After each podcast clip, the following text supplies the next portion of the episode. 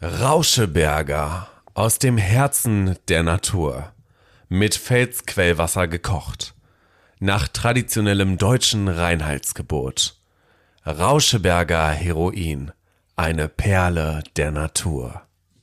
Viel Spaß mit Fuck My Brain wünscht Rauscheberger Heroin und Rauscheberger Heroin Light.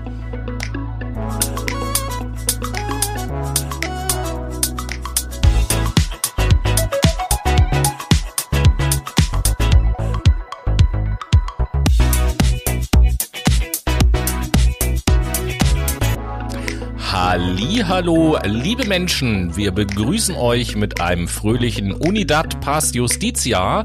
Das ist nämlich der Wahlspruch Einigkeit, Frieden und Gerechtigkeit von Äquatorialguinea, wo wir diese Woche der berühmteste und beliebteste Podcast sind und frisch aus der Hauptstadt Malabo wieder in Deutschland eingetroffen, begrüße ich den Noah. Ja, einen wunderschönen guten Tag auch von meiner Seite. Toll, dass ich hier sein darf. Ist ziemlich warm hier in der Hütte gewesen. Ne? vielleicht lag das auch an dem Pups. Liebe Grüße gehen raus an den Facebook-Dude, der uns geschrieben hat, dass er nicht gerne mit solchen Werbespots begrüßt werden möchte. I'm sorry. Ja, also äh, liebe Brainies, wo Noah gerade über die Werbung spricht, wir sind auch gerade dabei. Also ihr wisst, mit unserem Podcast so viel Geld verdienen wir natürlich noch nicht. Deswegen sind wir auf Werbung auch so ein bisschen angewiesen. Aber wir sind gerade dabei, uns so ein bisschen frei zu schwimmen. Und äh, wenn alles gut läuft und ihr uns weiter so fleißig hört, dann kriegen wir es eventuell hin, ab dem nächsten Jahr werbefrei yeah. zu sein. Mal gucken. Yeah, yeah. Ganz genau so sieht es aus. Apropos Werbung. Genau. Apropos Werbung, es gibt ja ganz viel Werbung im Fernsehen. Und diese Werbung bezieht sich ja nicht nur unbedingt immer auf gute Sachen, sondern auch mal auf schlechte Sachen. So Peter und sowas hat man ja damals schon ganz viel im Fernsehen gesehen. Peter? Genau, Peter, der, der Tierschutzverein Peter zum Beispiel. Ach so, ich dachte, du meinst Peter von Froster. Ach so, ja klar, sowieso. Peter von Froster macht Also Peter, der Tierschutzverein. genau, Peter oder ähm, es gibt auch mittlerweile ganz Klaus. viel Bannerwerbung äh, zu Sea-Watch und ähnlichem oder vielleicht auch äh, zu Fischereien und ähnlichem. Und darüber wollen wir auch heute so ein bisschen sprechen. Nein, es geht nicht um Werbung, das Thema hatten wir letzte Woche. Diese Woche geht es darum, was in diesen Werbungsinhalten vorkommen kann. Genau. Ähm, Bevor wir da so eingehen, wollte ich noch was anderes sagen. Ach so, ja, dann, dann, sag doch einfach mal. Nein, ich, ich, wollte, ich wollte dich ich, da nicht unterbrechen. dann einfach noch eine Überleitung. Das genau. ist gar kein Thema. Ähm, und zwar, ja, ein kleiner Hinweis für euch, liebe Brainies, an dieser Stelle noch. Diese Sendung, die ihr jetzt gerade hört, ist die vorletzte Sendung, bevor wir in die Winterpause gehen. Nur damit oh. ihr euch schon mal drauf einstellen könnt. Es ist bald soweit. Nächste Woche noch einmal den Novemberrückblick und dann gehen wir in die Winterpause. Es ist halt so krass, dass jetzt schon in weniger als 13 Tagen Weihnachten anfängt beziehungsweise die Adventszeit. Ach so, die Adventszeit. Die Adventszeit. Ich bin halt überhaupt nicht religiös, deswegen habe ich keine Ahnung, wie man das benennt. Äh, nenn mich Banause, ist auch vollkommen in Ordnung. Banause. Aber äh, schlussendlich schockiert mich das schon sehr, da irgendwie Silvester 2021 gar nicht so weit entfernt für mich ist vom gedanklichen Gefühl her. Also das ist schon weird. Ja. ja, also äh, wir werden euch natürlich in der Winterpause auch nicht ganz alleine lassen. Wie ihr das von uns schon kennt, wird es auch dieses Jahr wieder einen Adventskalender geben. Yeah, yeah. So viel sei schon mal gesagt wo drin der besteht oder was da so drin ist hinter jedem Türchen, da lasst euch einfach mal überraschen. Das, das spoilern wir mal nicht so. Aber nur, dass ihr schon mal Bescheid wisst. Und äh, wenn ich das jetzt richtig im Kopf habe, ich schaue nebenbei mal nach, nur damit ihr euch auch schon drauf einstellen könnt. Äh, unsere Winterpause wird dauern und dauern. Ja. Ähm, ich glaube am 10. Januar sind wir dann wieder zurück mit der ersten regulären Folge. Siehst du mal, also so ein bisschen Winterurlaub haben wir uns auch verdient und dann gehen wir erstmal ja. schön dekadent äh, in Südtirol Skifahren ne? und gönnen uns den Moe, eine Flasche nach dem anderen. Prost. Auf euren Nacken, liebe Leute. Ne? Nee, aber äh, Werbung, haha. Aber jetzt vielleicht hm. nicht Skiurlaub und, und Urlaub und so, aber du sagtest ja gerade, die Adventszeit fängt demnächst die an. Die Adventszeit so. fängt bald an. Damit auch der Konsum, der steigt nämlich. Ganz genau. Was wir alle, glaube ich, gerne tun während der Advents- und Weihnachtszeit. Wir beklagen uns nahezu ja danach, äh, nach den Tagen wieder darüber ist, wir, essen unheimlich viel ja, und total. unheimlich toll. Da voll, freuen wir uns drauf und hauen richtig rein. Dann werden wir fett und äh, melden uns am 1.1. im Fitnessstudio an. Zwei Wochen ja. später flattert schon der, das Widerrufsrecht da ein. Schön. Genauso, genauso ist es. Es flattert das Widerrufsrecht und es flattert der Bauch, den wir uns angefressen haben. Genauso ist es nämlich. Nee, also es geht heute so ein bisschen, äh, ihr habt es ja schon im Titel erraten, um We Feed the World. Also es geht darum, äh, wie viele Lebensmittel wir uns eigentlich äh, ja täglich reinschaufeln, wie viel wir davon auch wegschmeißen und äh, wie schlecht eigentlich unser produziertes Gemüse, Obst, Fleisch, Fisch und jeglich anderes ist. Übrigens, äh, sorry, ich muss schon wieder lachen. We Feed the World taucht im Titel dieser Sendung nicht auf. Schade. Im Untertitel ja, Gut. da habe ich es reingeschrieben, aber äh, der Titel ist tatsächlich ein anderer. Äh, Hashtag Essen. Und dann weiß ich gerade selber nicht mehr, äh, wie, ich, wie ich die Folge benannt habe. Ja gut, hab. okay.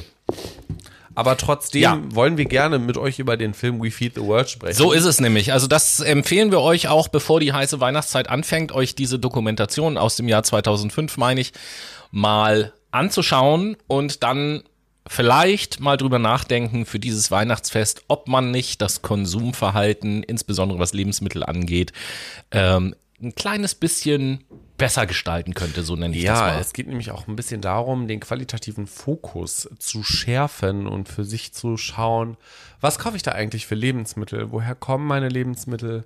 Habe ich vielleicht genmanipulierte Lebensmittel hier auf meinem Na, Weihnachtstisch? Es gibt ja so gut wie gar keine nicht genmanipulierten Lebensmitteln mehr. Auch wieder. Ja, wobei, also wenn du auf, traditionell auf dem Markt einkaufen würdest, hier beispielsweise auf dem Isemarkt in Eppendorf oder so, dann würde ich schon sagen, ist da noch qualitativ hochwertiges ja. Gemüse. Aber wenn man nachfragt, von welchem Hof es kommt und ob es auch der Biohof ist. Ne? Ja, aber äh, kommt immer darauf an, glaube ich, was für Produkte das sind. Ich kenne mich jetzt auch nicht im letzten Detail aus, was Landwirtschaftsrecht und so weiter und so fort angeht. Ich weiß aber, dass es äh, in Teilen der Landwirtschaft ja auch so ist, dass Bauern zum Beispiel verpflichtet sind, wenn die irgendetwas anbauen wollen, verpflichtet sind, bestimmtes Saatgut zu verwenden. Mhm. Und dieses Saatgut ist ja schon genverändert. Ja, das ist auch ein Thema tatsächlich auf unserer Topic-List heute, aber da sprechen wir gleich drüber. Okay. Äh, vielleicht äh, gehen wir erstmal kurz durch, was wir euch heute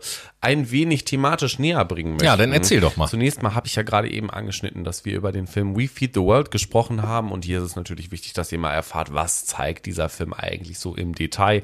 Das heißt, ihr kriegt hier ein Kurzporträt, ähm, was wir gesehen haben. Der ist natürlich auch für euch einsehbar auf Amazon, den müsstet ihr euch leihen, aber äh, ich meine, die 2,99 kann man auch mal in die Hand nehmen, ne? dafür hat man dann Gibt es übrigens nicht nur auf Amazon, kann man auch auf YouTube sich leihen, den Ach, Film und auf was weiß ich wo. Siehste, also äh, trotzdem muss man die Riesengiganten im Multimedia-Business irgendwie dann doch unterstützen. Ne? Schade, dass es den nicht umsonst gibt. Das ist ein sehr äh, wissensreicher Film.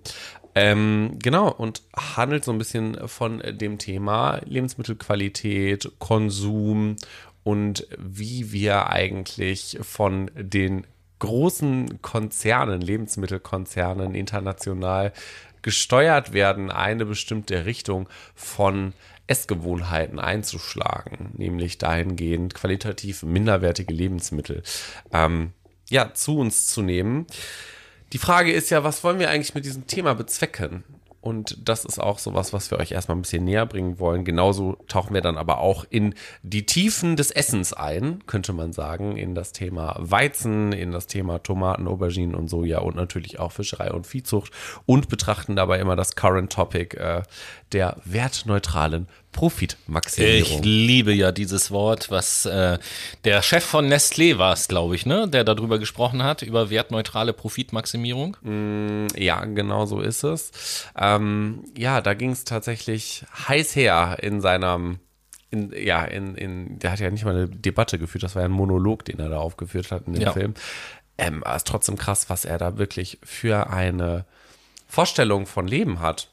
Ja, allein diese, wir haben uns ja vor der Sendung auch schon darüber ein bisschen aufgeregt, allein diese Bezeichnung wertneutrale Profitmaximierung bedeutet ja in seiner Sichtweise mit wertneutral, dass Werte keine Rolle spielen in diesem genau. Gesamtkonstrukt, sondern dass es einfach nur um Profitmaximierung geht, egal gegen welche Werte ich da verstoße oder so. Ganz genau so ist es nämlich.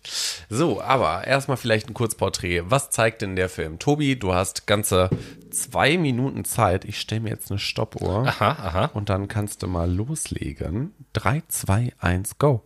Also der Film We Feed the World ist ein österreichischer Dokumentarfilm aus dem Jahr 2005, in dem in verschiedenen Teilen der Erde die Bedingungen und die Folgen, unter der äh, unsere Lebensmittel, die wir hier in Europa so verbrauchen, produziert werden, so ein bisschen aufgezeigt werden. Es wird dort mit Bauern gesprochen, auf der anderen Seite wird dort auch unter anderem mit dem Chef von Nestlé gesprochen, es wird dort mit Fischern gesprochen und die erzählen halt, was so das Thema Globalisierung in dieser ganzen Industrie verändert hat und was das in vielen Ländern auch für Not verursacht. Ja, das war äh, tatsächlich nicht mal eine ganze Minute, das waren dann 40 Sekunden, aber schön, dass du das so schlüssig äh, zusammengefasst hast. Genau, das ist so das Kurzporträt vom Film We Feed the World. Ähm, ist natürlich ein Film aus 2005, dementsprechend ähm, 16 Jahre alt und in den 16 Jahren hat sich natürlich wirtschaftlich vor allen Dingen auch viel getan, aber auch natürlich im Umweltaspekt müssen wir dazu sagen. Ähm, genauso. Ja, wobei ich mir jetzt nicht vorstellen kann, dass da grundsätzlich äh, irgendetwas anders geworden ist oder, oder besser geworden ist oder so. Naja, ich würde schon sagen, dass das Bewusstsein geschärft wurde. Ich denke, im Jahr 2005 gab es noch nicht so viele Veganer oder Menschen, die unbedingt Biogemüse kaufen wollten und es zu sich nehmen möchten. Ähm, ja, ich glaube, im Vergleich zur Gesamtweltbevölkerung ist dieser Anteil immer noch äh, relativ gering. Und ich, äh, ich auch, kann, ja. ich kann mir nicht vorstellen, dass heute der Chef von Nestlé nichts mehr mit äh, wertneutraler Profitmaximierung zu tun hat, zum Beispiel. Das glaube ich auch nicht. Ich glaube, er ist immer noch ein geldgeiler, alter, schmieriger Sack. Äh, ich weiß ja noch Aber nicht mal, ob derselbe Typ immer noch Chef nee, von Nestlé das, ist, davon das mal ganz abgesehen. Nicht, das glaube ich nicht, dass das derselbe Typ ist. Aber das ist auf jeden Fall ähm, schon ein guter Einstieg, warum das Thema eigentlich so wichtig ist. Denn das Thema Lebensmittel geht uns ja alle an. Es sind ja Mittel, die wir benötigen, grundsätzlich, um überleben zu können. Also um unser Leben, unsere Grundbedürfnisse nach Trinken und Essen äh, vollends äh, erfüllen zu können, um dadurch zum einen klar Zufriedenheit zu generieren in psychosozialer Hinsicht, aber auf der anderen Seite natürlich auch unserem Körper physiologisch die Grundwerte quasi durchgeben zu können. Ja, ähm, das war's dann auch schon für diese Woche. Vielen Dank fürs Zuhören. nee, Spaß, so ist es natürlich nicht. Warum ist es halt noch ein wichtiges Thema? Also ich finde, ähm, wir haben gar nicht mehr so ein Bewusstsein darüber, was wir zu uns nehmen. Also ich, ich merke das an mir zum Beispiel. Ne? Ich bin Student, ähm, verdiene dementsprechend nicht super viel, aber ich verdiene gut dafür, dass ich Student bin, würde ich sagen. Trotzdem gehe ich bei Penny einkaufen, weil ich genau weiß, da kriege ich Lebensmittel, die einen guten Nährwert haben, und die günstig sind. Ja. Da ist dann aber wieder die Frage, wie sieht das mit den Produktionsketten aus? Ist genau. das Fairtrade? Also mein Kaffee zum Beispiel, den ich kaufe, der ist Fairtrade, ja. Aber Fairtrade ist ja heutzutage auch nur irgendein Markensymbol, was sich die Firmen einkaufen und auf ihre Packung kleben, ne? Ja, und genau darum geht es ja äh, letztes, letzten Endes im Kern auch, wenn es ums Lebensmittel geht, um das, was du gesagt hast. Wir möchten Lebensmittel haben, die, ich benutze ganz bewusst dieses Wort, die billig sind. Ja. So. Lebensmittel, also das ist ja wie in fast allen Branchen auch. Wenn ich den Preis senken will, dann muss ich die Stückzahl erhöhen, die ich absetze, damit sich das noch lohnt. Ganz äh, simple Rechnung. Und genauso ist das bei den Lebensmitteln auch. Das heißt, wenn man sich allein mal in Deutschland so die Lebensmittelproduktion anguckt, dann äh, produziert Deutschland natürlich viel mehr, als wir brauchen, weil wir viel produzieren müssen, weil nur wenn wir viel produzieren, können wir es auch billig anbieten. Und äh, wenn wir es unseren eigenen Leuten, sage ich jetzt mal, billig anbieten, dann bleibt natürlich viel übrig, weil wir so viel produzieren. Und das exportieren wir in alle möglichen anderen Länder, zum Beispiel nach äh, Afrika. Und ähm, ja, da ist es dann so, dass wir das äh, in Afrika unser billiges Gemüse und was weiß ich nicht, was alles verkaufen. Und das ist billiger als das, was die einheimischen Bauern dort produzieren. Die einheimischen Bauern dort werden dann ihre Waren nicht mehr los, weil sie mit dem Preis nicht mithalten können und äh, ja, quasi verlieren ihre Existenzgrundlage. hungern, können sich dann nichts mehr leisten, nicht mehr, mehr unsere billigen Lebensmittel. Und das ist das, äh, ist jetzt nicht bei uns in Deutschland exklusiv so. Ist natürlich in allen anderen äh, Industrienationen auch. Mhm. Ähm, nur, nur als Beispiel in Dakar, das haben wir in der äh, Doku auch gelernt, da gibt es äh, einen riesen, riesengroßen Gemüsemarkt. Ähm, und das europäische Gemüse, was dort angeboten wird, das äh, kostet ungefähr nur ein Drittel des Preises wie das einheimische Gemüse. Das ist schon krass, ne? Dann können wir eigentlich auch in das erste äh, Topic quasi einsteigen. Ähm, Weizen. Dazu Prost, ein ja. Hefeweizen. Ja, du trinkst Wein, Schätzchen, Ach, kein ja. Weizen. Aber ähm, genau, das ist auch so einer der ersten Szenen, die wir in We Feed the World gesehen haben. Dort war ein Bauer äh, vor seinem Mähdrescher im Interview, der erzählt hat, ja, du, die Leute können sich halt nicht mehr leisten, Bauern zu sein, weil sie unter Marktwert ihre Produkte verkaufen müssen, um günstiger zu sein als die Industrie, die halt in riesigen Mengen produziert und verkauft. Also die Veräußerung der Industrie ist massiv, sodass halt kleine, qualitativ hochwertige Bauern nicht dagegen ankommen. Das macht sich zum Beispiel auch, das ist jetzt natürlich eine Zahl aus 2005, das müssen wir grundsätzlich mal teasern. Ähm, das sind alles Zahlen aus 2005, die wir hier vor euch äh, präsentieren. Damals war es so, dass der Streusplit, also das, was man an Streusalz im Winter auf die Straße schmeißt, damit da Autos drüber ähm, fahren können, billiger war als der Weizen, welcher der Bauer produziert hat. Das muss man sich mal reinziehen. Also ein Lebensmittel ist in dem Fall teurer gewesen als wirklich ein Salz, was man auf die Straße schmeißt. Und wie ist das inzwischen? Inzwischen äh, ist es halt immer noch so, dass Weizen, also jetzt wird, wobei jetzt wird Weizen teurer, das merkt man vor allen Dingen. Ja, also der Bauer hat doch beklagt, oder in der Reportage wurde doch beklagt, dass der Weizen teurer ist äh, als Nee. Dass der Streusplit teurer ist genau. als der Weizen. So genau, rum. Richtig. So rum was. So, habe ich es gerade andersrum erzählt? Ja. Ist ja, ja okay. Egal. Egal. Auf Ihr jeden Fall, das, was wir auf der Straße also. streuen, kostet mehr Geld als das, was wir in unsere Brote streuen. Ganz genau so ist es. Mittlerweile natürlich auf 2021 übertragen ist es jetzt anders. Ihr habt es wahrscheinlich alle gemerkt. Die Spaghetti, die ihr damals für 35 oder 39 Cent im Supermarkt kaufen konntet, kosten jetzt 65 oder 69 Cent. Manchmal aber auch um den Euro. Also da hat sich schon ein bisschen was getan. Das ist aber auch die Frage, liegt das daran, dass jetzt die Bauern dann am Ende der Handelskette mehr Kohle bekommen? Das glaube ich kaum. Oder ist es eine Rohstoff Rohstoffverknappung schlussendlich. Ich glaube, das, glaub, das, ist einerseits, ich glaube, das ist eine Mischung aus beiden. Ein Stück Rohstoffverknappung und ein anderes Stück ist äh, CO2-Abgaben auf dem Transportweg und Voll. so weiter und so fort. Voll. So. Das ist ja äh, auch so eine Sache, neben der Inflation, die wir ja im Moment sowieso haben, weswegen äh, Dinge teurer werden. Das Ganz ja genau klar. so ist es nämlich. Ähm, paradoxerweise hat auch dieser Bauer erzählt, dass die UNO quasi ähm, ja einen Bericht veröffentlicht hat, also so ein, ein Bericht, der, was war es, die Welt, Welt, sowas wie die WHO bloß für Essen. Mhm. Sagen wir es so, oder Landwirtschaft besser gesagt. Ähm, dass Indien permanent zwei Millionen schwerst unterernährte Menschen hat, aber paradoxerweise äh. Österreich vier Fünftel des Weizens, der in Indien angebaut wird, für ihr Land bezieht, um daraus Lebensmittel zu Bin mir nicht ganz sicher. Ich meine nicht, dass das zwei Millionen waren, sondern 200 Millionen. Also ich glaube, das waren zwei Millionen. Also das, was ich da aufgeschrieben hatte. Ja. 200 Millionen. Zwei, zwei Millionen ist ja nix. Ja, schon, also zwei Millionen Menschen sind schon viel. Sagen wir, es sind 200 naja, Millionen. Naja, ich, ich meine, wie viel, wie viel, äh, das werde ich jetzt gerade mal kurz, äh, werde ich jetzt gerade mal kurz nachgucken. Ja, liebe Leute, ihr merkt weiß. natürlich, äh, während man einen Dokufilm äh, schaut und recherchiert ein Gläschen Wein nebenbei trinken, ist manchmal nicht so gut. Dann kommt ein Zahlendreher zustande. So, weil wenn ich nämlich mal gucke, dass Indien knapp 1,4 Milliarden dann Einwohner hat, sicherlich die 200 ähm, Millionen dann, Menschen. Dann, dann wären zwei Millionen wären ja ja, gerade mal irgendwie so ein Achthundertstel oder irgendwie sowas von der Bevölkerung. Und das ist ja nicht, das überhaupt nicht viel. viel. Dann sind es sicherlich die 200 Millionen. Also, äh, das zwei tolle Nullen da bei mir vergessen.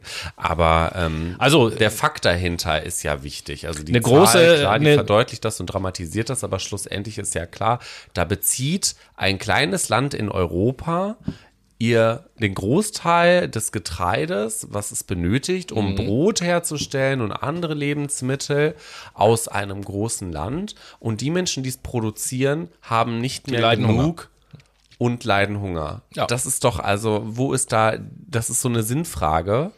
Ja, da, ist, da, gibt es keinen Sinn hinter. Das ist doch das Prinzip, wie Industrienationen schon seit Jahrzehnten und fast Jahrhunderten äh, Schwellenländer und äh, Drittweltländer, ah, nee, das ist auch mittlerweile, sorry, ist das ja auch nicht mehr politisch korrekt. Dritte Welt darf man ja gar nicht mehr sagen. Was sagt man denn jetzt? Globaler Süden. Globaler Süden. Der globale Süden, auch wenn die auf der Nordhalbkugel liegen, die, das, wo man früher Drittwelt oder Schwellenländer zu, zu gesagt hat, heißt jetzt der globale Süden.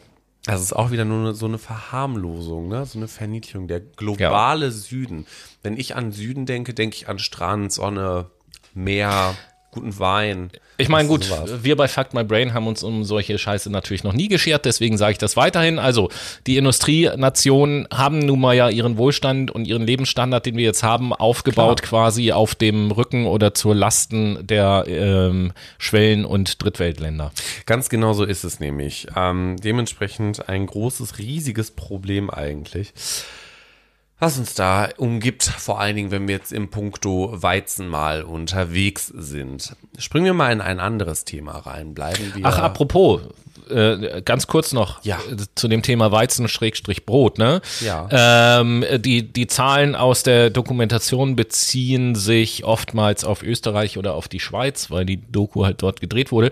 Und äh, es ist in der Schweiz so, dass pro Jahr, zumindest in dem Betrieb, in dem die Doku da, den die Doku da gezeigt hat, zwei Millionen Tonnen Brot pro Jahr vernichtet werden einfach. Ja. Und zwar nicht, weil das Brot schlecht ist, sondern einfach, weil es älter als zwei Tage ist und nicht mehr, dass niemand mehr kaufen möchte so.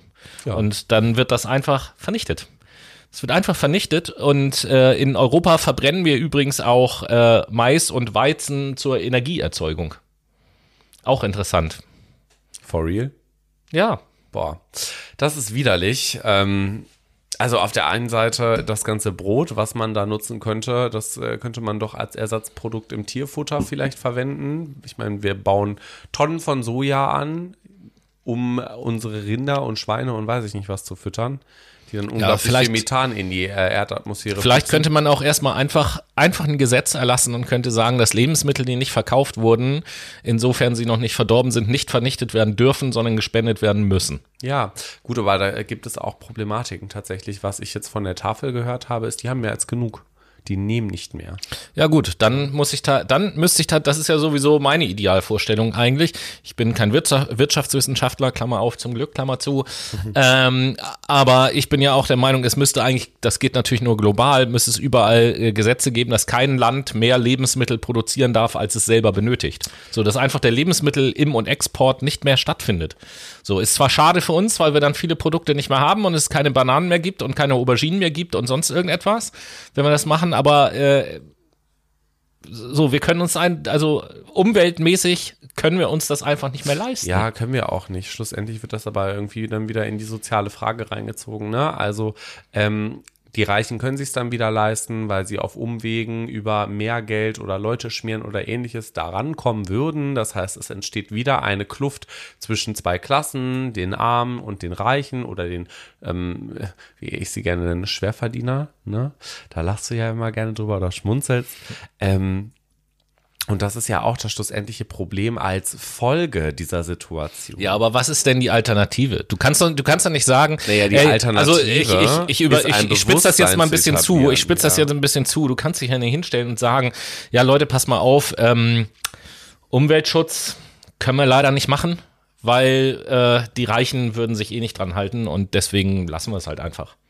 Ja, das, das geht ja auch nicht. Das ist überhaupt gar keine Lösung, das stimmt schon. Also da sind wir nicht mal bei einem Kompromiss oder irgendwas ähnlichem. Ähm, das, was natürlich eine Möglichkeit ist, ist eine Verpflichtung zu schaffen, ja, dass ein begrenztes Maß an Lebensmitteln, die aus aus dem Ausland kommen und importiert werden, angeboten werden kann, aber dann halt zu einem erhöhten Preis und nicht mehr in den Mengen, weil, ja, wenn wir mal überlegen, Tobi, ne, also das Gemüse, was wir zum Beispiel im Lidl finden, das wird auch zu einem Großteil einfach weggeschmissen. Was meinst ja, du, warum klar. Menschen Containern gehen? Und das sind ja nicht regionale Produkte in der Regel, sondern es sind Produkte, die aus dem Ausland importiert werden in unser Kleiner Land, Spoiler, wir sprechen gleich noch über Spanien. Ganz klar, ja, äh, auch über Rumänien und ähnliches, aber der Fakt dahinter ist doch jetzt interessant, einfach zu sagen, wir begrenzen die Anzahl an Produkten aus dem Ausland, die dürfen importiert werden in unser Land. Dadurch werden sie rar, weil wir quasi eine auch wieder in dem Fall Rohstoffverknappung haben, wodurch dann wenigstens die Waren aufgekauft und verbraucht werden, wodurch sich dann wieder dieses CO2, was ausgestoßen wurde für den Transportweg, lohnen könnte und wir auch noch die Möglichkeit hätten, dass mehr Geld, was gezahlt wurde für dieses Produkt, dazu investieren, CO2 CO2-Abgaben zu etablieren, um dadurch dann irgendwie nachhaltige Energien zu fördern. Das ist so meine Idee dahinter. Ja, ich merke noch, noch nicht so in, in der Kon Konsequenz den Unterschied zu meiner Idee, weil in deinem Modell wäre es ja auch so, die Lebensmittel, die aus dem Ausland kommen, dadurch, dass sie ja nur sehr rar sind, werden sehr teuer sein, logischerweise. Deswegen, das heißt, dass auch wieder nur die Reichen sich das dann leisten können. Äh, genau. Teurer, nicht teuer. Also ich ja. meine, ähm, was ist jetzt ein, eine Avocado zum Beispiel? Eine Avocado kann ich beim Penny teilweise für 80 Cent kaufen. Wenn die Avocado aber 2 Euro kostet, ist das natürlich ein Unterschied. Die können sich trotzdem einen Hartz-IV-Empfänger leisten. Gut, ich war, ich bin jetzt aktuell kein Hartz-IV-Empfänger, ne? Ich weiß nicht, ob sich ja, ein Hartz-IV-Empfänger überhaupt eine Avocado kaufen würde. Schlechtes Beispiel, ein Geringverdiener, ein Student. Der wird manchmal schon eine einmal die Ja gut, dann und wenn ich drei Monate spare, dann kann ich auch als Hartz-IV-Empfänger mir vielleicht eine Avocado leisten, wenn ich das dann möchte. Und ich meine das jetzt äh, überhaupt gar nicht wertend äh, oder sonst irgendwas. Ähm, mir geht's eben halt nur tatsächlich darum, um, um die Menge dessen, was importiert wird und was da um die halbe Welt reist. Und äh, gut, Leider bin ich jetzt auch jemand, der locker auf Avocado verzichten könnte und auf Auberginen genauso. Das ist schlecht bei mir. ich mag Auberginen sehr gerne und ich mag auch Avocados sehr gerne. Und Zucchinis. Zacchini. Zutscheneini. Zutscheneini, auch das noch. Äh, ja, genau. Also ich habe da vielleicht den etwas radikaleren Ansatz. Vielleicht ist er auch zu radikal, äh, keine Frage. Ich habe da ja auch gar keine Ahnung, was das wirtschaftlich dann bedeuten würde. Aber ich, ich denke halt einfach immer so, dass so wie das jetzt läuft, ist das auf so vielen verschiedenen Ebenen total falsch. Und ähm, da muss sich etwas ändern. Und ich, wenn ich mir dann die Frage stelle, was soll sich denn ändern, dann stelle ich mir halt immer die Frage, brauchen, brauchen wir das wirklich? Dass zu jeder Jahreszeit im Supermarkt Lebensmittel, Obst und Gemüse aus aller Herren Länder immer verfügbar ist. So, ich meine, das gibt ja Jahreszeiten, da kriegen wir noch nicht mal unsere einheimischen Produkte, weil sie eben halt gerade nicht wachsen. So im Sommer, äh, keine Ahnung, wenn ich da frischen Grünkohl essen werde, äh, möchte, das ist schwierig. Das geht halt einfach nicht, weil keine Saison ist. Mhm. So, gleichzeitig kann ich aber äh, weiß nicht, Orangen das ganze Jahr kaufen, ist eine Frage des Preises. Klar, im Sommer sind sie ein bisschen teurer als, als, äh, als im Winter, wenn an anderen Orten der Welt halt Erntezeit ist und so. Aber ich krieg's halt die ganze Zeit. Und das ist für mich so äh, immer die erste Frage. Brauchen, also muss das so sein, dass wir auch außerhalb der Saison bestimmte Lebensmittel bekommen? Oder wäre das nicht zum Beispiel auch ein erster Schritt, äh, anzufangen zu sagen, hey, es gibt eben halt nur das? Wo gerade Saison ist. Und ähm, gut, wenn Sachen länger haltbar sind, dann kann ich sie natürlich auch aufbewahren und über die Zeit verkaufen, klar. Mhm. Aber äh, muss ich deswegen Kartoffeln aus Timbuktu importieren, nur weil hier jetzt gerade keine Erntezeit ist. Gut, Kartoffeln ist jetzt vielleicht ein schlechtes Beispiel, weil die gibt's ja tatsächlich äh, immer, aber äh, müssen jetzt irgendwelche Äpfel aus Neuseeland hier verkauft werden. Kiwis. Nur weil hier gerade keine Erntezeit ist für Äpfel. Kiwis aus Neuseeland. Ja, gut, Kiwis hier, deutsche Kiwis ist schwierig, die wachsen hier, glaube ich, gar nicht oder so, ich weiß nee, es nicht. Spanien. So. Ähm, ja, ja, aber, aber, ich, aber ich Äpfel kenn, wachsen ja nun mal hier. Ich kenne deinen, deinen Ansatz jetzt und ähm, muss sagen, da kann man ja auch nur über Sozialisation dran gehen, wenn wir jetzt als Psychologen hier in der Runde einfach mal darauf schauen und uns angucken, wie wird denn ein Verständnis gebildet? Ein Verständnis wird ja über Erfahrungen gebildet, darüber, ah, okay, so wie ich rangehe, das ist ein gutes Verhalten oder es ist ein Verhalten, was von meiner Umgebung promoted wird, also wo ich Zuspruch erhalte dafür, dass das gut ist und dadurch, dass sich das gut anfühlt, was ich da an Verhalten quasi für mich durchsetze, mache ich das auch weiter und animiere auch andere Menschen dazu.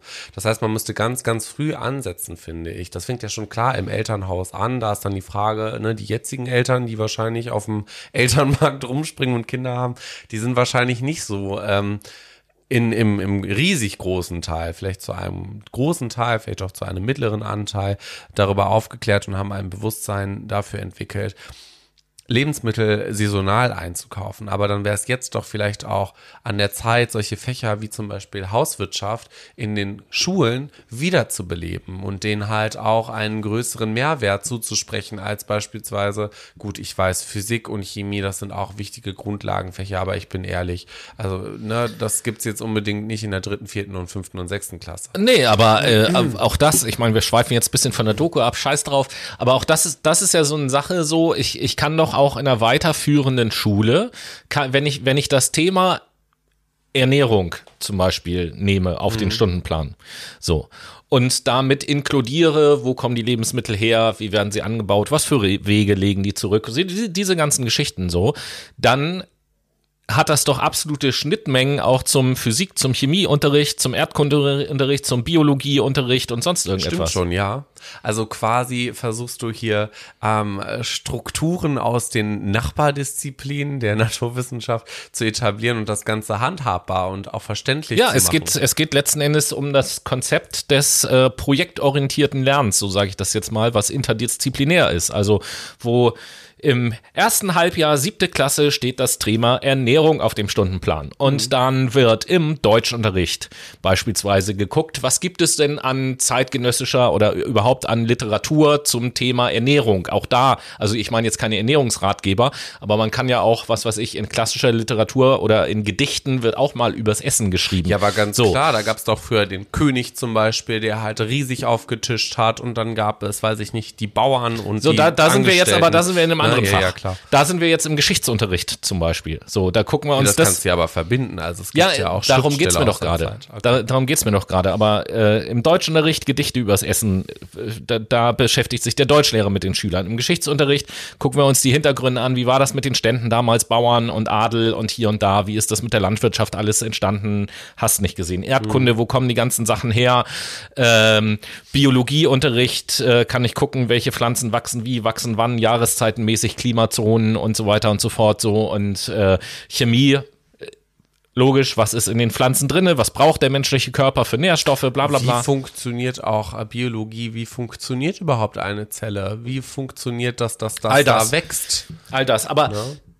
Projektbezogenes Zurück, Lernen ganz also, wichtig, um dann halt auch einen ganzheitlichen Fokus, ich hole das Thema mal wieder rein ins Netz, um äh, auch zu verstehen, dass was wir da an, an Gemüse brauchen, das ist auch wichtig oder wie wird das hergestellt und was ist da überhaupt für ein Aufwand auch hinter an naturgegebenen Ressourcen, die gebraucht werden, um eine Aubergine zum Beispiel herzustellen. Gemüse ist ja ein gutes Stichwort. Dass du das jetzt so zufälligerweise äh, hier in die Runde wirfst, das Stichwort, das finde ich ja total toll. Ja. Wir haben nämlich in dieser Dokumentation, haben wir nämlich Bilder gesehen aus Spanien. Genau. Was den Gemüseanbau angeht. Und ich weiß, dass gerade als dieser Abschnitt in der Doku anfing, da warst du gerade so am Handy und dann hast du irgendwann mal aufgeguckt auf dem Monitor und äh, der ich glaub, ich glaub, Monitor. Ich, ich glaub, der Fernseher meinst du? Ja, der Fernseher halt, der Fernsehmonitor. Der Monitor. Ähm, und ich glaube, das erste, was du sagtest, als du die Bilder aus Spanien gesehen hast, war, was ist das denn? Weil wir da gerade so eine Luftaufnahme gesehen haben von 25.000 Hektar Fläche, die komplett zugeballert sind mit Gewächshäusern für Gemüse. Genau. Und 25.000 Hektar, nur um euch da mal so eine Größenvorstellung zu geben, das ist halt mehr als die Fläche von Holland und Belgien zusammen. Das ist halt schon krank. Also das genau. ist wirklich krank. So, und das wird alleine nur für, wie gesagt, Treibhäuser genutzt, wo dann unter künstlichen Bedingungen Gemüse mhm. erzeugt wird, was wir halt nach unserer Präferenz zu uns nehmen möchten, beziehungsweise kaufen wollen, weil sie es halt gut anbieten lässt. Ja, ich glaube, ein wesentlicher Bestandteil auf diesen 25.000 Hektar waren Tomaten, ne? Ja, genau. Das äh, waren die Tomaten und das Problem dahinter ist, beziehungsweise das waren Tomaten aus Almeria in Nordspanien. Diese Stadt ist scheinbar ganz berühmt gewesen. Damals ist es, oder ist es ganz berühmt dafür, Tomaten irgendwie zu verkaufen. Das Ding ist, damals war es irgendwie irgendwie in den 1900, ich glaube, es waren die 80er, mhm. ähm, haben da noch 1000 Leute gewohnt. Mittlerweile im Jahr 2005 waren es dann 100.000 Menschen, die da gewohnt haben, weil natürlich auch Arbeitsplätze geschaffen wurden, dadurch, dass es da 25.000 Hektar an, genau, Gewächshäusern gibt. Das Ding ist halt, ähm, vor den 2000ern, nämlich ungefähr im Jahr 1995, konnte ein großer Absatzmarkt generiert werden durch die Tomaten. Mittlerweile herrscht da natürlich extremer Konkurrenzdruck und dadurch natürlich auch, dass der Konkurrenzdruck gegeben ist, eine Preisschlacht, die wirklich, also Battle of the Bests nachkommen. Also die versuchen sich da im Preis zu unterbieten.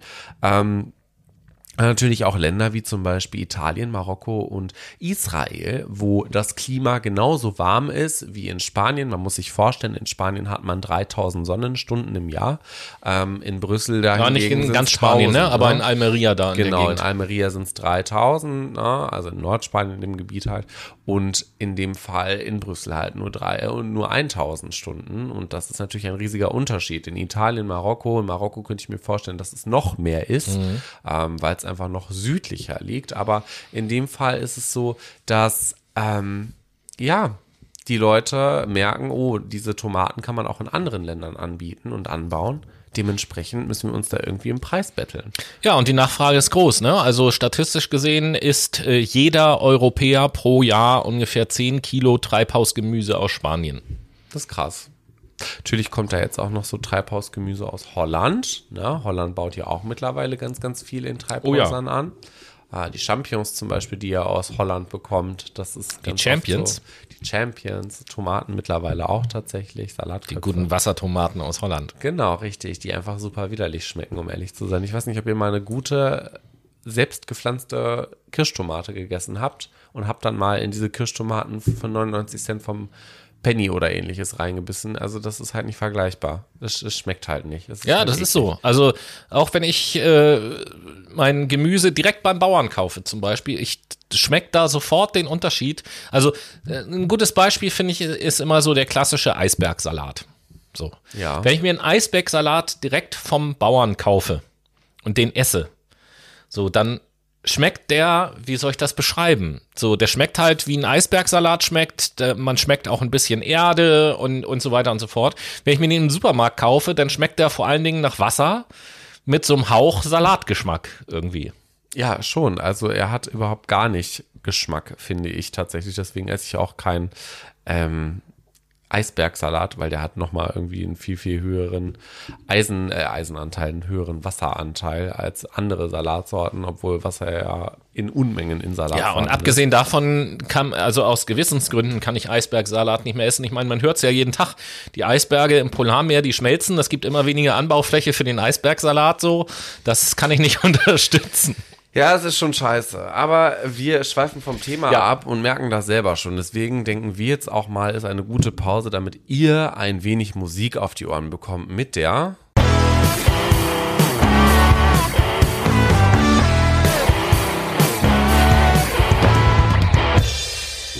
Wir sind wieder zurück nach einer kurzen Pause und ich hoffe, euer Gehirn konnte noch mal in der Zwischenzeit durchatmen, sodass euer präfrontaler Kortex äh, dafür gemacht ist, uns jetzt weiter zuzuhören und diese ganzen Dinge auch schön im Gehirn zu verteilen und äh, zu erarbeiten und umzusetzen. Und ich quassel mich hier um äh, meinen, äh, wie dem auch sei, ja gut. Aber wir sind in der Late Machado Playlist, eure Playlist auf Spotify. Und Tobi hat den Pups gerochen, äh, glaube ich. Nein, nein. Also ja, ja, aber nicht dein. Oh, Das ist jetzt aber nicht gut. Ha, ja, ja, ja, ja, ja. Wie dem auch sei. Äh, wir sind in der Late Machado Playlist, eure ja. Playlist auf Spotify, die ihr äh, entweder über die Suchfunktion findet oder ihr geht über Instagram. Dort heißen wir auch Fuck My Brain auf den äh, Ordner Highlights, in dem Fall mit dem Namen Playlist und wichtige Links und klickt oben links auf Playlist öffnen und dann seid ihr schon am Start. Und jetzt bin ich dran und setze uh. von Jules Ahoy das Lied Robinson Crusoe auf die Late Machado Playlist. Und du, Tobi, erzähl. Ja, ich habe natürlich eine Band gefunden, die sehr gut passt zu unserem Werbepartner Aha. der heutigen Sendung. Nämlich, nämlich von der Band Local Age, hm. das Lied uh, Hold That Thought. Aha. Dachte, also Age nicht Alter, sondern H, ne? Okay. Gut, steht wahrscheinlich für Hero. So, in dem Fall sind wir aber auch wieder zurück im Hero äh, für Menschen, äh, die nicht gerade drogenabhängig sind, sondern abhängig nach Essen. Wir sind nämlich immer noch im Thema We Feed the World in der Doku, die wir uns angeguckt haben von 2005 und waren gerade beim Thema Tomaten in Spanien. Und jetzt ja. gehen wir quasi mal, ich glaube, drei bis 4.000 Kilometer in Richtung jetzt, Osten. Jetzt kommt die Geografie. Nordosten würde ich eher sagen und gehen nach Rumänien auf eine Auberginenplantage. In Rumänien ist es nämlich so, dass ähm, es riesige Felder gibt, wo Gemüse angebaut wird. Vor allen Dingen, weil jetzt in der Doku We Feed the World ähm, die Auberginen äh, im Vordergrund, die genannt wurden. Und hier ist es halt so, dass Konzerne Natur und die Arbeitsgrundlage von Bauern zerstören, da sie Hybridsaatgut ähm, herstellen, was natürlich A günstiger ist und B größeres, schwereres Gemüse wachsen lässt, was aber in der Folge qualitativ schlechter und geschmacklich auch viel schlechter ist. Und was auch zur Folge hat, dass die Bauern äh, gezwungen sind, jedes Jahr wieder neues Saatgut zu kaufen, weil, äh, und das gilt, glaube ich, nicht nur bei den Auberginen, sondern äh, weil äh, das äh, genetisch veränderte Saatgut, was in vielen Bereichen weltweit ja verkauft wird, auch so verändert ist, dass äh, ich aus den Pflanzen, die daraus wachsen, kein neues Saatgut produzieren kann, mhm. sondern ich verpflichtet bin, als Bauer immer wieder Saatgut einzukaufen bei den Konzernen, die genau das machen, Saatgut verkaufen. Genau so ist es nämlich. Das heißt, die machen damit auch eine ganze Schippe Geld. Das, was man dazu wissen muss, ist, Rumänien ist das zweitgrößte Agrarland nach Frankreich mit ungefähr 3,5 Milliarden Millionen Hektar. Fläche. Also schon äh, eine riesige Fläche im Vergleich zu, was hattest du vorhin gesagt, 25.000 Hektar ist so groß wie Holland und Belgien zusammen? Etwas größer als die beiden zusammen, ja. Also da müsst ihr euch das einfach mal, äh, ich bin ganz schlecht in Mathe, mal 400 vorstellen. Ja, weiß ich jetzt auch nicht. Ähm, Irgendwie so. Wie dem auch Müsste man mal gucken. Es ist ganz, ganz viel Fläche, die da ähm, genutzt wird für Agraranbau vor allen Dingen oder Agrarwirtschaft in dem Fall. Und äh, ja, genau, die ganzen Konzerne, die profitieren da extrem von. Alleine nämlich da schon, dass Rumäniens Staat nicht mehr die ähm, traditionelle Agrarwirtschaft subventioniert, sondern quasi eher der Industrie damit freie Fläche bietet, industriell Lebensmittel anzubauen und zu verkaufen. So viel dazu erstmal. Ähm, es gab doch, wo du gerade in Rumänien unterwegs bist, will ich da vielleicht ein zweites Beispiel noch anführen, mhm. auch aus Rumänien. Wir haben doch nicht nur über den Auberginenanbau, sondern auch äh, Zwiebeln war doch, war doch da auch ein Thema. Ja. Ähm, Genau, und äh, da ist es äh, nämlich so, um da auch mal so eine Größenvorstellung zu haben, wie es denn den Leuten so geht und wie die da so äh, davon leben können. Ich weiß, du hast ganz große Augen gemacht, als in der Doku da gesprochen wurde, wie hoch denn äh, in, auf so einer Zwiebelplantage der Stundenlohn ist, wenn man da arbeitet. Ja, ne? das mache ich immer noch. Also das ist ja exorbitant grausam für die Menschen. Man muss sich das mal reinziehen. Man geht da arbeiten auf dem Feld in der Hitze und leistet da wirklich körperlichst schwere Arbeit, die ja auch wirklich systemrelevant ist, weil die holen uns da die Lebensmittel aus der Erde, die wir schlussendlich in unseren Mund verfrachten und die kriegen 50 Cent pro Stunde. 50 Cent. Also überleg mal, du gehst 10 Stunden arbeiten, hast du 5 Euro an dem Tag verdient. Das rechnest du mal 30 und dann hast du einfach 150 Euro. Ja, und mal 30, also ich weiß nicht, wie es da ist, mal 30 kannst du das schon mal gar nicht rechnen, weil sonntags nicht gearbeitet wird in der Regel. Ich glaube, das ist in Rumänien auch so. Bin ich mir jetzt allerdings nicht ganz sicher. Und äh, samstags lasse ich jetzt mal dahingestellt, das weiß ich nicht genau. Und wenn überhaupt, dann vielleicht einen halben Tag oder so, keine Ahnung. Aber ja, ich meine, jetzt darf man nicht vergessen, dass auch die Lebenshaltungskosten dort natürlich deutlich niedriger sind, aber natürlich nicht in dem Maße niedrig sind. Also 50 Cent pro Stunde ist schlicht und ergreifend, egal wo ich wohne auf der Welt, einfach zu wenig. Das ist ganz, ganz schlimm. So. Also deswegen. Oder umgekehrt, alles ist zu teuer. So könnte ich natürlich auch argumentieren. Ne? Äh, also, ja, ja, das geht natürlich wenn auch. Wenn alle Produkte der Welt jetzt nur ein Zehntel kosten würden, dann würde man auch mit äh, 50 Cent. Ja, aber ich glaube, bei diesem Problem sind wir ja gerade, ne? dass die Lebensmittel nicht mehr den Wert ja, darspiegeln, so. den sie überhaupt darspiegeln oder widerspiegeln sollten. Das Ding ist ja auch, das wundert mich gar nicht, dass dann die Rumänen auch sagen, gut, in der Erntezeit für Spargel gehe ich dann halt nach Deutschland drei Monate und mache hier Spatenstechen, weil ich hier neun Euro Euro, weiß ich nicht, 35 ja, die Stunde bekomme. Also. Ja, und auf der anderen Seite ist ja immer die Frage Ursache. Also, ich glaube jetzt nicht, dass wenn wir jetzt unsere Ernährung umstellen würden, bla bla bla, dass sich dann alles ändern würde, das natürlich auch nicht. Aber ähm, das wurde in der Dokumentation ja letzten Endes auch gesagt, dass man das natürlich auch schon ausprobiert hat, bestimmte Leute besser zu bezahlen und so und dann festgestellt hat, dass bestimmte Märkte in Europa die Waren dann halt eigentlich nicht mehr kaufen, weil sie zu teuer sind. Mhm.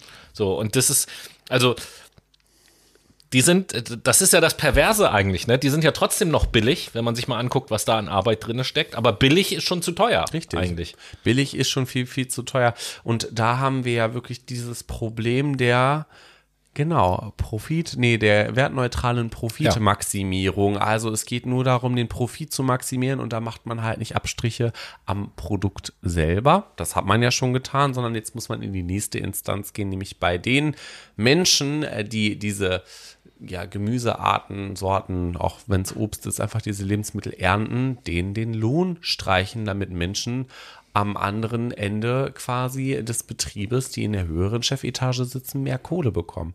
Aber da frage ich mich halt auch, also reinvestiert wird das Geld da ja auch nicht, ne? Das liegt ja auf irgendwelchen Konten rum oder wird für irgendwelche Sachen ausgegeben. Naja, also letzten Endes, äh, letzten Endes ist es ja so, ich weiß es jetzt nicht natürlich für jedes einzelne Unternehmen, ne? Kommt immer darauf an, was da, was dahinter steckt, aber ähm, liegen gelassen wird das Geld nicht. Im Zweifelsfall sind es große Konzerne und da gibt es Aktionäre und die bekommen natürlich, die wollen ja ihre Dividenden haben und so. Ja. Klar, aber das, ich meine, das Geld von diesen ganzen Aktionären, das ganze Geld von den ähm, Inhabern, von den Geschäftsleitungen, also du kannst mir nicht erzählen, dass ein Mensch so viel Geld ausgeben kann. Das liegt halt irgendwann nur noch. Es wird ja nicht mehr reinvestiert. Ja, also viele Leute, reiche Menschen sparen ja auch, das möchte ich damit sagen. Und Ach so. gesparte Geld, das liegt irgendwo rum, das, das versauert quasi. Nö, das glaube ich tatsächlich nicht. Also das glaube ich gerade nicht, nee? dass das irgendwo rumliegt. Ne, das ist in Sachwerten investiert. Naja, jeder, der viel Geld hat, wird sein Geld auf jeden Fall nicht rumliegen lassen, weil wenn man es rumliegen lässt, wird es weniger. So von alleine, einfach durch die Inflation. Also ich kann ja nicht, wenn ich jetzt, wenn ich jetzt Milliardär bin, dann werde ich nicht zwei Milliarden auf mein Sparbuch packen. So, weil, weil da wird es äh, jeden Tag weniger, das Geld. So, da kaufe ich dann Immobilien von. Meinetwegen stehen die dann leer irgendwo rum, ist ja egal. Immobilien gehen halt immer. Mhm. Oder ich kaufe Gold oder irgendwelche anderen investiere in Rohstoffe oder keine Ahnung was. Oder kaufe mir eben halt Aktien von irgendwelchen Unternehmen. Das ist natürlich auch wieder eine Möglichkeit, um schlussendlich Geld generieren zu können. Wir bleiben trotzdem mal äh, oder wir gehen wieder zurück in das Feld, in das Gemüsefeld. In das Gemüsefeld. Jetzt gehen wir aber wieder in Richtung ähm, Anbau von Weizen, Soja und so weiter, beziehungsweise Ach, beziehen Soja uns jetzt ja. auf Soja und gucken mal nach Brasilien und fragen uns, Ach, warum ja, eigentlich Brasilien der größte Soja-Exporteur ist, aber 25 Prozent der Brasilianer arm sind und unter Hunger leiden quasi. Tja, genau. Warum ist das so? Weil? Ja, grundsätzlich, weil äh, die Menschen da also die bauen, die haben, wir, wir gehen in den Regenwald. Wir gehen mal in den Regenwald gedanklich. In denen der dann noch vorhanden ist, ne? Genau, in denen der noch vorhanden ist und merken, aha, die Leute, die brauchen fruchtbaren Boden. Da ist einfach auch eine ihren Hitze. Ähm, in Brasilien selber, wenn man vor allen Dingen in Gebieten wohnt, wo ganz, ganz viel Sonne ist, wir gehen jetzt in den Regenwald, da ist fruchtbarer Boden super, kann man für Soja Ja, Moment, Moment. Moment, Da Moment. muss ich jetzt schon mal einhaken. Aha. Da fängt ja schon die erste Perversität an. Also, wir müssen uns mal reinziehen, dass in Brasilien, gibt auch noch andere Länder, aber in der Doku haben wir es über Brasilien gesehen. In Brasilien wird Regenhol äh, Regenwald abgeholzt, hm. um Soja anzupflanzen. Genau. So. Noah hat natürlich vollkommen recht, wenn er sagt, das ist fruchtbarer Boden. Richtig. Der Regenwaldboden eignet sich aber überhaupt nicht, um Soja anzupflanzen. Das heißt, es wird nicht nur der Regenwald gerodet, sondern alles, was Soja so an Nährstoffen braucht, wird auch noch von extern diesem Boden zugeführt, weil das überhaupt gar nicht da ist. Das Einzige, äh, was, was für die äh, Unternehmen, die das machen, äh, interessant ist, ist, dass äh, ein Quadratmeter Regenwald kostet 10 Cent oder sowas. Wirklich, ja. Äh, irgendwie so eine Größenordnung, wenn ich das eben halt kaufe, äh, ist offensichtlich richtig billig und deswegen lohnt sich das, das alles platt zu machen und dann da irgendeinen Dünger raufzukippen und Soja anzupflanzen. Das hat so gestört, ne? Warum gibt es halt nicht NGOs, die ganz, ganz viel Quadratmeter Fläche Regenwald kaufen? Ja. Gibt's bestimmt, aber die können natürlich nicht mithalten mit diesen großen Konzernen. Und abgesehen davon, dass man dem Regenwald kaufen, ich weiß nicht, kannst ja mal äh, bei Krombacher anrufen, wenn du dir mal eine Kiste Wald gekauft hast. Ne? Mit einer Kiste Wald ist ja ein Quadratmeter Regenwald. Mhm. Ich kann ja jetzt mal hingehen und, und sieben Kisten mir kaufen und dann gehe ich zu Krombacher und sage so, ich wollte jetzt gerade nach Brasilien reisen. Wo sind denn da genau meine sieben Quadratmeter, die jetzt mir gehören? Weil da möchte ich äh, einen E-Scooter-Verleih drauf bauen. Ja, dann sind ja, äh, äh, äh, äh, ja funktioniert rein rechtlich gar nicht. Gut, aber äh, davon mal ganz abgesehen, äh, also Perversität, dass da der Regenwald abgeholzt wird, um Dinge anzubauen, die dort eigentlich überhaupt gar nicht wachsen. So, das, das ist ja völlig bescheuert. Das ist schon gestört, ne? Und wie gesagt, die zerstören ja äh, ihre Lebensgrundlage hinsichtlich des Waldes. Ähm, das ist halt ein Urwald, so, ne? Das ist ein wichtiges Gut auf der einen Seite für Brasilien, auf der anderen Seite wohnen ja auch noch indigene Stimme, Stämme, äh, Stämme da, so, äh, von denen wird ja auch die Lebensgrundlage Ja, denen geht es schlecht, um es auf gut Deutsch zu sagen. Ganz genau so ist es nämlich. So. so, wir haben da eine, wir haben da eine Familie gesehen in der Doku, die leben da irgendwo mitten in der Wildnis, hätte ich jetzt fast gesagt, wo es so ist, die haben halt eine Ziege, die gehört noch nicht mal denen, die haben sich irgendwie geliehen und diese Ziege, die hat halt Nachwuchs und die halten den Nachwuchs aber getrennt von der Ziege, damit der Nachwuchs nicht die Milch trinkt, weil die eigenen Kinder die Milch brauchen. Die würden nämlich sonst verhungern, wenn sie diese Ziegenmilch nicht hätten, weil das Einzige, was die Familie sonst so zu trinken hat, ist halt trinken, was sie sich aus irgendeinem so See holen, wo die aber halt wissen, das Wasser ist nicht sauber, wir werden auch öfter krank davon, aber wir haben halt nichts anderes zu trinken. True.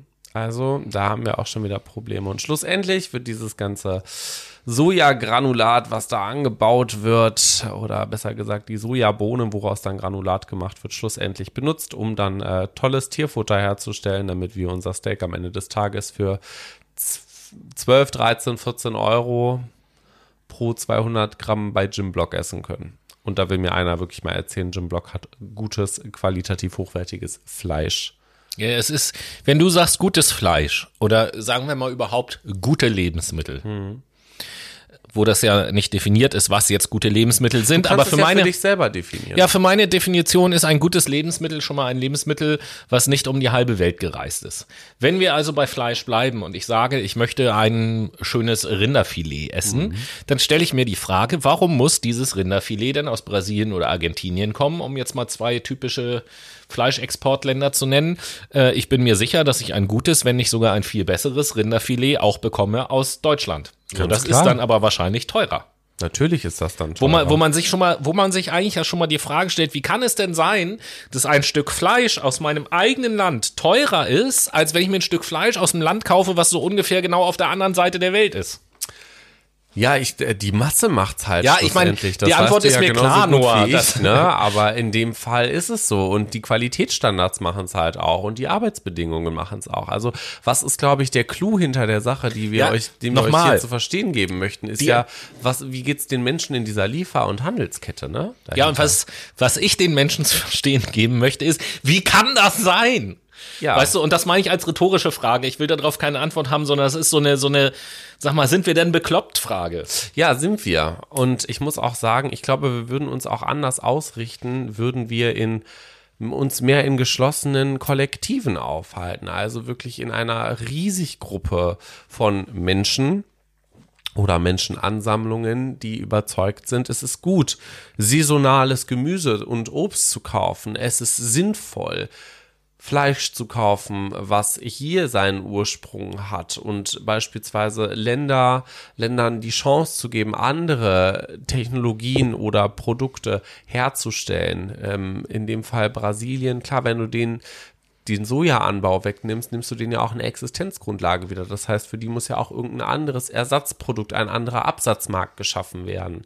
So, da ist dann die Frage, wie macht man es? Aber zurück zu diesem Kollektiv. Es ist wichtig, dass wir uns gegenseitig promoten und pushen und zeigen, es ist gut, qualitativ hochwertige Lebensmittel zu sich zu nehmen und auch ähm, qualitativ hochwertiges Fleisch äh, zu sich zu nehmen und auch zu schauen, woher kommt mein Gemüse, woher kommen die Lebensmittel, die ich hier zu mir nehme. Muss ich mir jetzt eine Tüte Chips reinziehen oder ist es vielleicht sinnvoll, wenn ich mal eine Kartoffel in die Hand nehme und dann da einfach ein bisschen Öl drauf kippe und die in den Backofen schiebe? Dann wird die auch knusprig, wenn ich sie vorher in Scheiben geschnitten habe. Solche Sachen.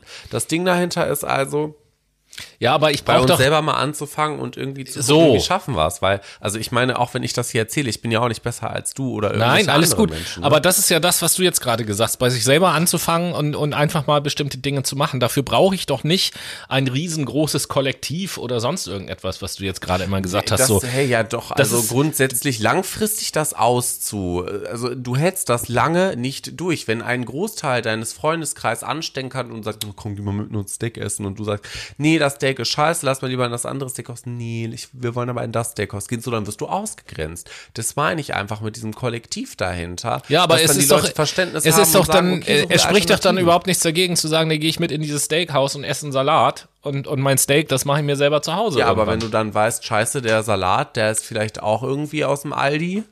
Ne, das ja, ist ja das, was gut. dahinter steckt. Das, äh, also mal ganz ehrlich jetzt, ne? In, äh, ich persönlich, ich kann ja nur von mir reden, egal in welchem Restaurant ich essen gehe, ich weiß nicht, wo die ihre Sachen einkaufen. Also zumindest bin ich niemand, der vorher in die Küche geht und sagt, hallo, ich möchte mal kurz mich mit euch über eure Lieferanten unterhalten. Wo bekommt ihr eure Sachen denn so her? Könnt ihr mir mal bitte eure Bestellliste zeigen? Also ich bin vom Ordnungsamt. So. Ne, mir, mir, mir geht das ums Prinzip, weil ich das immer schwierig finde, wenn gesagt wird, wir brauchen ein großes Kollektiv, was so denkt und so weiter und so fort. So ja, dann kann ich mich jetzt natürlich auch hinsetzen und sagen, oh, alles klar, ich habe diese ganzen Probleme, das habe ich alles kapiert. Hm. So schlimm ich warte jetzt mal auf das Kollektiv und wenn das da ist, dann beteilige ich mich und dann mache ich auch. Aber so lange ändere ich jetzt erstmal nee, nichts. Das ist ja auch das Thema Selbstwirksamkeit, was dahinter steckt, was wir gerade eben besprochen haben. Also bei sich selber anzufangen und dann halt auch mit dem Zusatz vielleicht Menschen in seinem Umfeld aufzuklären und zu begeistern dafür, dass es sinnvoll ist. Was machen zum Beispiel deine Freunde, Irina beispielsweise, ist ja auch so, ein, mm, so eine Dame, die doch ähm, gemeinsam mit anderen Menschen Landwirtschaft betreibt, oder nicht? Äh, ja, Genau. Das ist doch auch ein klasse Thema hinsichtlich oder ein klasse Beispiel dafür, ein Kollektiv zu bilden. Ja, und äh, das Ding ist aber, sowas gibt's ja schon ganz viel. Liebe Brainies, vielleicht äh, habt ihr es auch gesehen, vor zwei Wochen oder so äh, hatten wir es die ganze Woche jeden Tag in der Story ja drinne und in unserer letzten Monatsrückblicksendung haben wir darüber berichtet, über verschiedene Netzwerke. Das hat jetzt nicht äh, direkt was mit Landwirtschaft zu tun, aber generell über verschiedene Netzwerke, die sich halt dem Thema Nachhaltigkeit, Ökologie, Gemeinwohl und so weiter und so fort äh, verschrieben haben. Da gibt es also viele Sachen und in äh, ganz vielen Regionen von Deutschland gibt es eben halt auch so diese, ähm, ich glaube, das nennt sich so genossenschaftliche Landwirtschaft, wo du mit bestimmten, einer bestimmten Anzahl von Leuten ein Stück Land äh, auf dem Hoch Hof pachtest und dort dein eigenes äh, Gemüse halt anbauen kannst. So, das gibt es in unterschiedlichen Konzepten an unterschiedlichen Orten in Deutschland. Kann jeder machen. Meine Mutter hat das auch eine Zeit lang mal gemacht mit ihren Nachbarn zusammen. Hat mir auf so einem Bauernhof halt so ein kleines Stückchen, wo sie ihr Gemüse halt angepflanzt haben. Das gibt es alles. Das kann, ich will jetzt natürlich nicht sagen, dass es das an jeder Ecke gibt, aber grunds grundsätzlich hat jeder die Möglichkeit dazu, sowas zu machen. Und ähm, ich weiß nicht, wie es euch geht. Ich weiß nicht, wie es dir geht, wenn du irgendwo zum Essen bist und sagst, hm, ah, schmeckt ja lecker und es gibt irgendwie Gemüse und erzählt jemand, ja, das ist äh, Gemüse alles aus meinem eigenen Garten, habe ich alles selber angebaut, dann schmeckt es doch gleich doppelt so gut. Also es find, tendenziell findet man das doch cool, wenn jemand darüber redet, dass er sein eigenes Gemüse anbaut so. Voll, also ich finde das total faszinierend. Ich finde das auch super geil. Meine Mama hat ein Riesenbeet, eine Freundin von mir hat ein Riesenbeet in ihrem Garten und ich finde das total geil, weil das, das hat was. Das ist nicht dieser grüne Daumen, der da so irgendwie vor mir strahlt, vor meinem äh, Auge, sondern es ist halt dieses, oh, da hat jemand wirklich den Vorteil, sein eigenes Gemüse essen zu können. Der hat Luxus. Ja, guck mal, Luxus guck mal, dass, dass wir das als Luxus empfinden, so, wo, wo, wo vor ein paar Jahren vielleicht oder ganz viele Leute noch sagen würden, so, ja, wie willst du eigenes Gemüse anbauen? Ich bin noch kein Bauer oder was, das sollen noch die Bauern machen und nicht ich so. Äh, gibt, gibt bestimmt viele Leute, die so denken, ne? Und du sitzt jetzt hier und sagst, das ist voll der Luxus, wenn man sein eigenes, so, das ist, also ich empfinde das genauso im Übrigen. So. Also qualitativ geiles Gemüse und Obst zu essen, was halt besser schmeckt, das ist doch wirklich geil. Hm.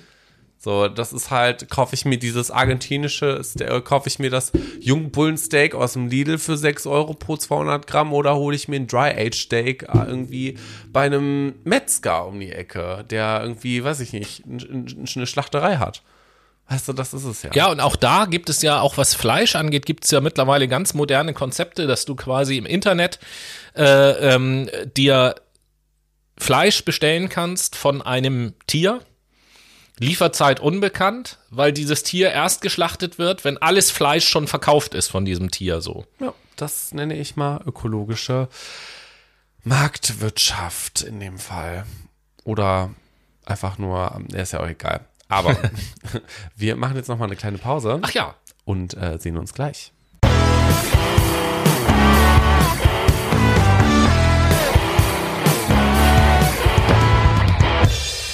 Wir sind wieder zurück in der Late Machado Playlist, eure Playlist auf Spotify. Und ähm, ja, Tobi, was setzt du auf die Late Machado Playlist? Ja, auch wieder passend zu unserem Werbepartner heute setze ich von der Band Addict ein äh, Lied auf die Playlist, nämlich das Lied Monster Side. Mm, ja, geil. Ich äh, setze heute von unserer geschätzten Band Manchester Orchestra uh. den Song Simple Math. Unser Lied. Auf die Late Machado Playlist. Und damit sind wir im Abschlussteil unserer We Feed the World Serie Folge. Whatever. Genau. Und das möchte ich mal einleiten mit einer kleinen Frage oder einer kleinen Aufforderung an dich. Mhm. Und zwar sprechen wir jetzt noch über das Thema Hühnerfleisch.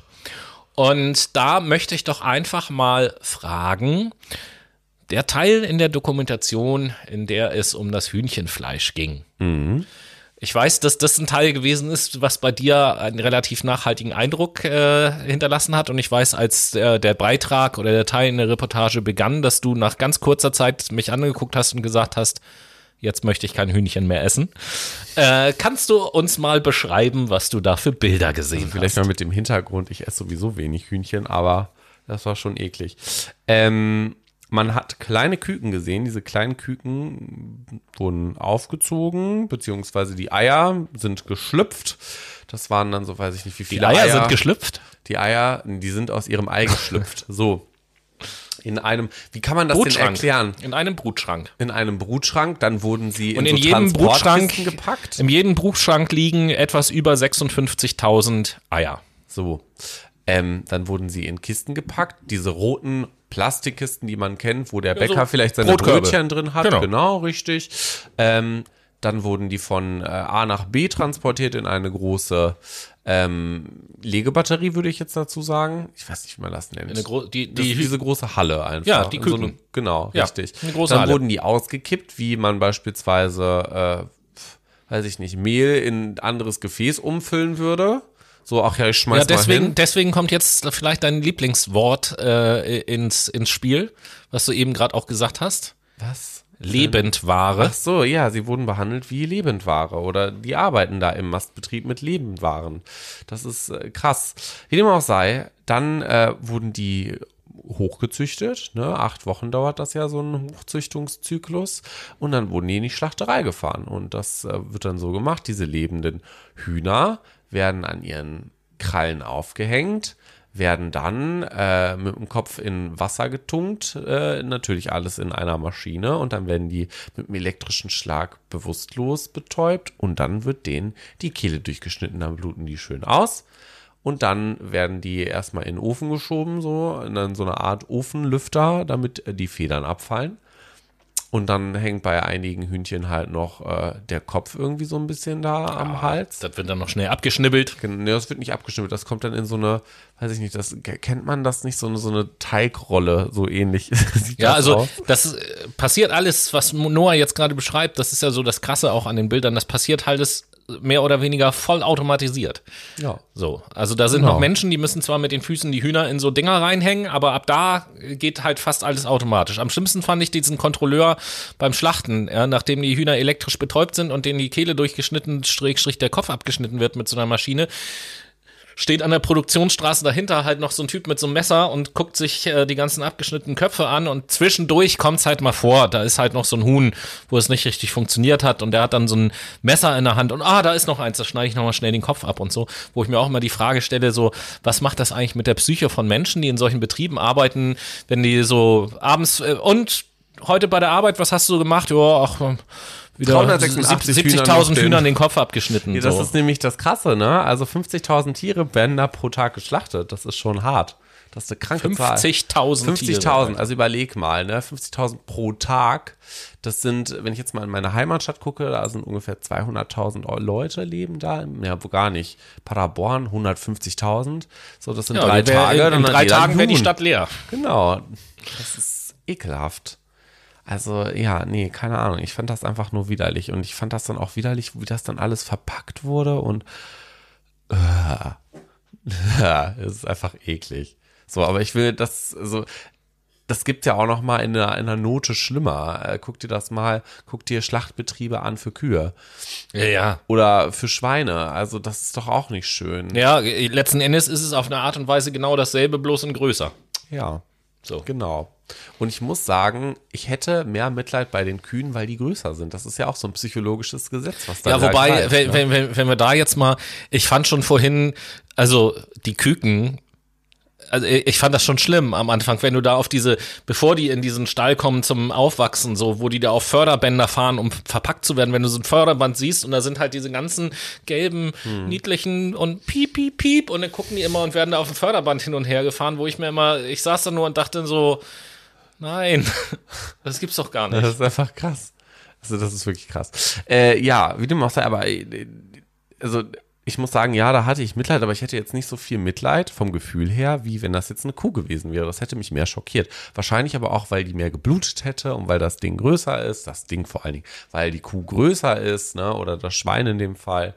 Das ist schon witzig. Oder na, eher na, interessant, wie viel mehr wir an Gefühl empfinden oder ich jetzt in dem Fall auf mich übertragen, ähm, abhängig von der Größe des Tieres. Das würde aber bedeuten, und jetzt wird es interessant, das würde aber bedeuten, dass, bleiben wir mal bei der Kuh, dass im Vergleich zu Kuh, wenn jetzt dasselbe mit Hunden passieren würde, würdest du weniger Mitleid haben, weil die Hunde ja kleiner sind als die Kuh. Das, nee, und das glaube ich nicht. das glaube ich auch nicht, weil ich, also das ist für mich absurd, weil ähm, ich das natürlich in ein anderes Schema packe. Also Hunde essen wir hier nicht. Das macht man vielleicht in China oder in, in weiß ich nicht, generell in Asien eher. Ähm, hier macht man das einfach nicht in Europa oder in Deutschland, ganz präzise gesagt. Ja, ich glaube, es liegt vor allem auch daran. Wie bei, einem, bei einer Katze. So. Ja, ja, hätte ich jetzt auch nehmen können, aber das liegt ja, glaube ich, daran, dass wir da einfach ein anderes Verhältnis zu dieser Art von Tieren haben, weil das Nummer eins der beliebtesten Haustiere ist. True. Und, und wir eher, eher äh, Hunden auch menschliche Eigenschaften zuschreiben, als wir das bei Kühen jetzt beispielsweise Totally. tun. Fun Fact, ich bin morgen zum Ganzessen eingeladen. Ach, guck. Ist das schon mal wichtig, ich habe aber schon gesagt, ich finde das eigentlich nicht so geil. Ich esse auch eigentlich gar keine Gans, aber ich würde es mal probieren. Also ich muss ja ehrlich, aber ich bin ja auch einer von den Fleischfressern, auch wenn wir das jetzt äh, gesehen haben und so, wobei ich in den letzten Jahren schon auch an meinem Fleischkonsum ein bisschen was verändert habe, das muss ich auch sagen. Und da bin ich auch froh drüber. Ähm, eine von den Sachen, die ich verändert habe, ist tatsächlich, dass ich selber, wenn es jetzt um ein Steak geht oder so, ich habe mir früher gerne mal ein Steak gebraten Mache ich heute auch noch, aber ich mache es halt heute deutlich seltener als früher. Ja, früher habe ich das so, weiß nicht, einmal im Monat ungefähr, habe ich mir mal so ein schönes Stück Fleisch gekauft und brate das und jetzt mache ich das vielleicht, keine Ahnung, zweimal im Jahr oder so. Ja, reicht ja auch. An Weihnachten. Und dann eben halt auch äh, äh, kaufe ich jetzt mittlerweile kein Fleisch mehr irgendwo außer fertig abgepackt im Supermarkt, äh, sondern wenn ich mir so ein schönes Stück Fleisch kaufe, dann gehe ich eben halt zum Fleischer und kaufe das da. Das ist gut. So. Ja. Ähm, ja. Was wollte ich gerade noch? Ach so, zu der Gans, genau. Das war ja. Also ich finde, Gans schmeckt voll gut. Also ich finde, das ist richtig leckeres Geflügel und Gans genauso wie Ente esse ich total gerne. Tatsächlich. Äh, auch, ja, nee. auch wenn ich die Tiere am liebsten natürlich mag, wenn sie leben. Das, das ist irgendwo auch klar, aber ich finde, das schmeckt einfach lecker. Und auch hier, das kommt ja dann auch immer darauf an, was das für eine Gans und was das für eine Ente ist. Wie ist die aufgewachsen? Ist das jetzt so eine Mastgans, die da irgendwie zwangsernährt und gestopft wurde, damit sie möglichst schnell wächst? Dann finde ich das natürlich auch nicht so gut. Wenn das eine Gans ist, die irgendwie aus ökologischer Landwirtschaft stammt, dann finde ich das schon vertretbarer. Ja, das ist bestimmt vertretbarer. Ich weiß nicht, ich finde einfach Geflügel generell nicht so ich, ja, ich esse einfach in der Hinsicht tatsächlich nicht so viel Rind und ich esse auch nicht super viel Hühnchen. Ja, so, bei mir ist es, bei mir sehr ist viel es, Pasta. Bei mir, was ist das denn für ein Tier? Ähm, bei mir ist es tatsächlich Schweinefleisch, wo ich versuche, ja. äh, möglichst wenig von zu essen. Ähm, aus unterschiedlichsten Gründen. Geflügel mag ich recht gerne.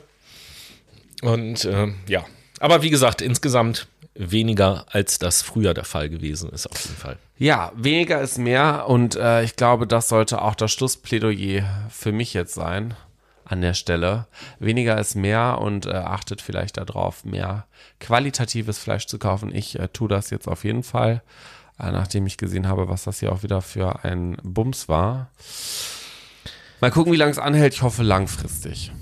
Schlussplädoyer noch nicht so ganz. Eine, eine Sache ist mir nämlich unabhängig von der Reportage neulich auch aufgefallen. Bei vielen Dingen, die wir da in dieser Doku auch gesehen haben, über die wir jetzt in der Sendung erzählt haben, kann man natürlich den Kopf schütteln und kann sich die Frage stellen, sag mal, so wie ich das auch immer tue, haben wir sie eigentlich noch alle? Also irgendwann Nein. müssen wir es doch mal kapieren. Und genau in diese Kategorie fällt auch noch eine Sache ein, äh, die ich kurz hier mit in die Sendung reinbringen will. Thematisch ein bisschen anders. Prinzip ist dasselbe. Äh, Habe ich jetzt gerade in der vergangenen Woche gehört. Großer Skandal. Äh, alle regen sich auf, weil Russland Russland äh, ja einen seiner ausgemusterten Satelliten im Weltall zerstört hat. Und jetzt regen sich alle auf, weil dadurch, äh, ich weiß nicht, mehrere hundert neue Trümmerteile entstanden sind, die jetzt um die Erde kreisen. Und in dem Zuge habe ich äh, im Fernsehen irgendwie so einen Bericht gesehen, wo die mal gezeigt haben, wie viele wie viel Weltraumschrott denn schon um unsere Welt so unterwegs ist und das richtig viel. Das ist wirklich das ist richtig viel, wo ich wo wo ich mir schon denke, kapieren wir Menschen das eigentlich nie? Also mittlerweile sollten wir doch schon kapiert haben, dass es schon mal keine gute Idee ist, unsere Welt zuzumüllen. Das ist jetzt so ein Thema, das ist allgegenwärtig irgendwie, Umweltverschmutzung, wo ich mir die Frage stelle, so ja, aber dann müllen, fangen wir jetzt schon an, den Weltraum zuzumüllen. Mich würde das auch nicht wundern. Ich glaube, sobald eine klimaneutrale und kostengünstige Möglichkeit besteht, einen Raketenantrieb zu haben, wird es ganz schnell passieren, dass der Müll, den wir hier auf der Welt produzieren, einfach in Raketen geschickt wird und in den Weltraum geschossen wird und dann ist er weg. Ja, klar, aus dem Auge, so, aus dem Sinn. So, wo, wo, ich, wo ich mir, wo ich mir immer denke, also das, das sind immer die Momente, wo ich denke, sag mal, geht's noch? So, wir, also ich, ich habe das Gefühl, dass wir gar nichts kapieren. Das ist, das ist un, also für mich ist das, grenzt das schon echt an Dummheit und ist unfassbar, was die Menschheit so macht. Das ist unglaublich. Also ich wollte mich dann nur noch mal kurz äh, aufregen und das mit in die Sendung reinbringen. Ansonsten habe ich eine Schlussinformation aus der Doku auch noch. Kommen wir zurück zu den Lebensmitteln. Alle fünf Sekunden, das ist eine ganz tolle Nachricht, alle fünf Sekunden stirbt ein Kind unter zehn Jahren an Hunger oder den unmittelbaren Folgen von Hunger. Sprich, äh, jetzt stirbt ein Kind. Das nächste Kind und wieder ein Kind tot. Wow. So muss man sich das vorstellen und so geht das 24-7 auf dieser Welt. Ja, okay.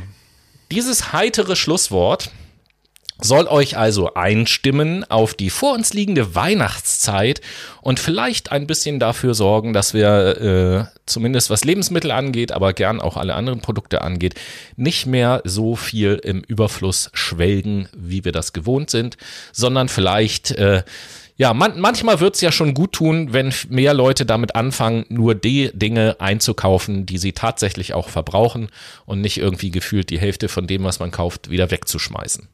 Da wäre, glaube ich, schon viel gewonnen, wenn wir damit mal anfingen. Ja, das sehe ich ähnlich. Ähm, Gut, aber in diesem Sinne würde ich einfach sagen, liebe Leute, es war schön mit euch. Lasst uns yes. nächste Woche die letzte Folge des Jahres genau. einläuten genau. und genießen. Nächste Woche lassen wir es nochmal krachen mit unserem Monatsrückblick. Da wird es garantiert auch wieder äh, dolle Sachen äh, zu berichten geben. Und äh, in diesem Sinne würde ich sagen, haut mal rein Richtig. und bis nächste Woche. Bis nächste Woche. Tschüss.